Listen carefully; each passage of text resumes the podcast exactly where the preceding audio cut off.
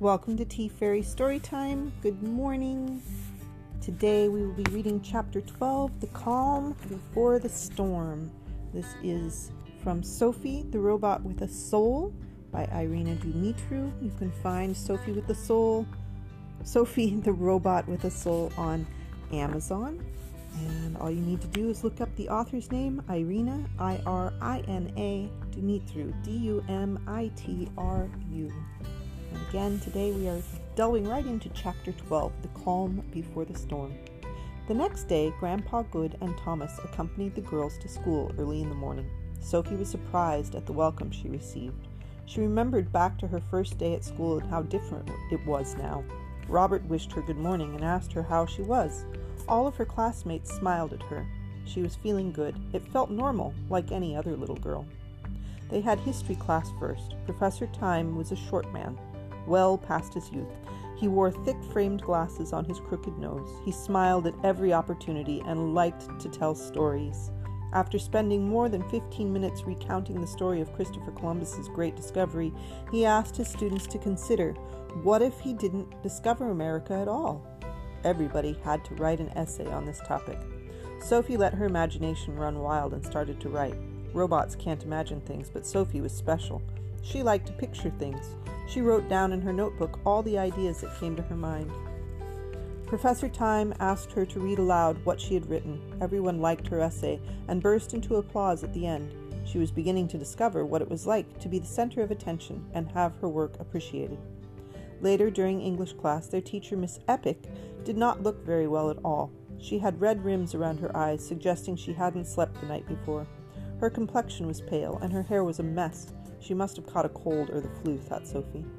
Miss Epic always wore matching clothes green skirt, tights, and shoes, and a green jacket, for example. Depending on her mood, she might be all in yellow if she was feeling happy, or in black if she was not. Today she wore an orange in attempt to cheer herself up and feel a little better. It wasn't working. Trying hard to look more high spirited, the teacher asked them to pass in their homework. Where's your homework, Mr. Bean? she asked. Thomas got up ashamed, giggling nervously, and said half heartedly, I don't have it. My cow ate it this morning. His face turned bright red again. The class dissolved into fits of wild, hysterical laughter.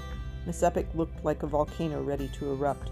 She was usually very patient with her class, particularly students who found learning difficult at times. However, she would not have her authority challenged or allow lying. Since Thomas's explanation sounded like a monstrous lie, she was really annoyed.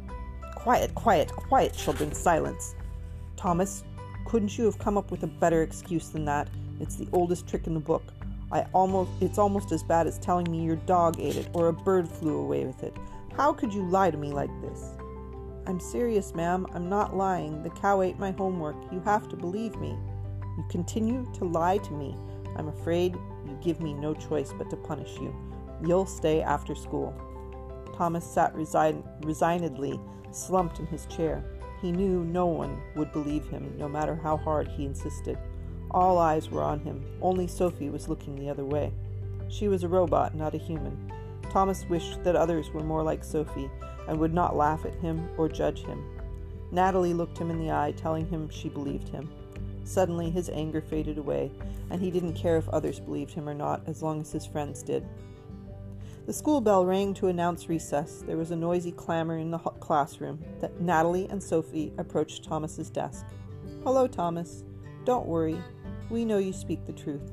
Your cow Rosie has a weird appetite, said Natalie. Thanks, girls. I'm happy you believe me at least.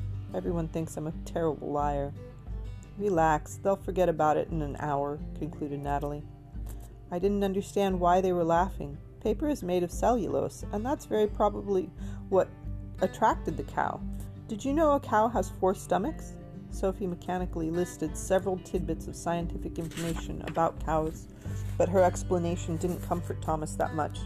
Even if the cow had four stomachs, he still had to stay after school. In music class, the children tried to sing all at once. Miss Tuba was incredibly short and had to stand on a pedestal so everyone could see her while she was conducting them. Even on the pedestal, she was still shorter than Thomas. She wore a long floral dress with a matching hat. Some thought it looked like a bird's nest. She was so passionate about her work that she waved her arms wildly with enthusiasm that she seemed to be conducting a hundred piece orchestra at the National Theater. The children sang their hearts out, not all of it good. Thomas had trouble with his timing. Daria thought she was a pop star with more confidence than talent. Natalie sang so quiet that nobody could hear her, while Robert was extremely loud but completely out of tune. Sophie had taken to singing just like everything else she had taught herself to do over the last few weeks. She sang like an angel. The sound echoing around the classroom would have scared away the big bad, bad wolf from the three little pigs, but Miss Tuba was pleased. She smiled as she flapped her arms around. At the end of the song, she waved the baton wildly in celebration for the last time. She finished the performance with a bow. Well done, children. Absolutely amazing. It's like angels descended from the heavens above to sing to me. The children shrugged in confusion as if saying, If you say so. The last class of the day was pottery. Professor Pot was happily waiting for them. He was a full faced, baby faced man dressed in a comfortable clothing that was protected by a clay spattered apron, which might have been white at some point. Just so everyone knew he was really he really was the pottery teacher. He had brown clay underneath his fingernails. Everyone some smeared on his cheeks and even some in his hair. Welcome, children. Does everyone know their place? Hello, sir, they all replied at the same time. We'll have fun with clay today, as usual. We'll create art for the joy of it. You have my model on the top of the copy on the top on the table to copy, but you're free to be creative. The children sat in their seats, everyone except Sophie, who remained standing to look around for a few seconds. She followed Nat- Natalie's expressive gestures for her to sit next to her. Thomas was on her right and was struggling with his clay.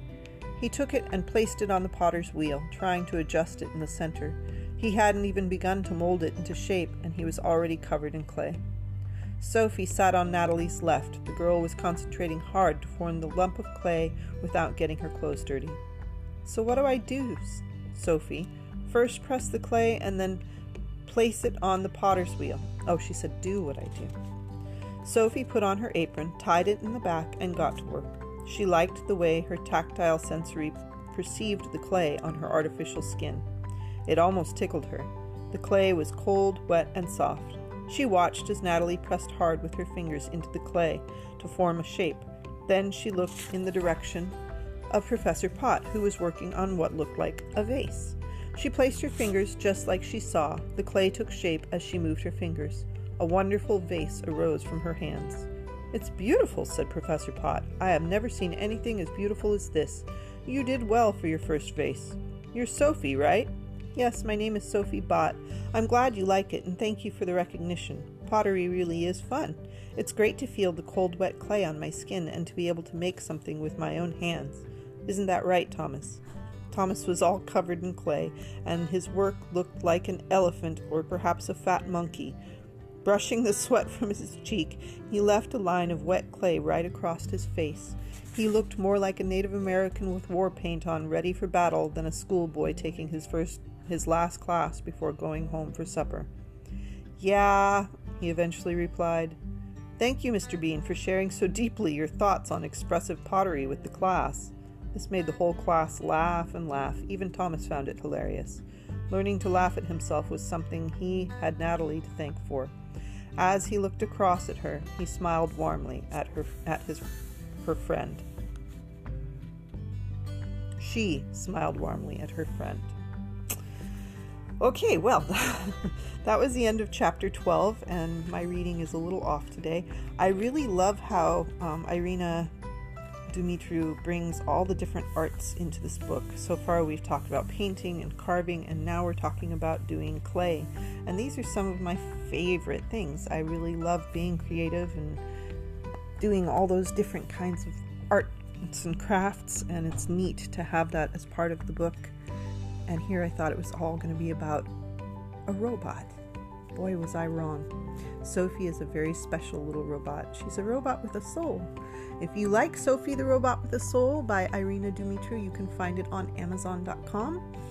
And as far as Tea Fairy Storytime, You can find Tea Fairy and Friends Storytime and Adventures on Facebook. There's a page and a group, and there's also a YouTube channel by the same name, Tea Fairy and Friends Storytime and Adventures. If you are interested in learning more or ha- about how to get your book read on this program or on the YouTube and Facebook channels, you can email me at teafairystorytime at gmail.com. That's T E A F A I R Y S T O R Y T I M E at gmail.com. If you are interested in supporting um, my reading and my story times, you can either go to anchor.fm and become a sponsor there, or you can send sponsorship in through PayPal or Venmo. And again, you can email me or contact me on Facebook, which is Tanya Tea Fairy Nordberg, and I will be glad to walk you through the process of how to become a sponsor. Thank you so much for joining in, and I look forward to reading with you again. Tomorrow we will be reading chapter 13 The Kidnapping from Sophie the Robot with a Soul. I think it's about to get super exciting, guys. And we only have two more chapters left, and then we will be starting a new book. All right, I hope you all have a wonderful day. Stay safe, stay warm and enjoy the sunshine. Happy spring. Bye.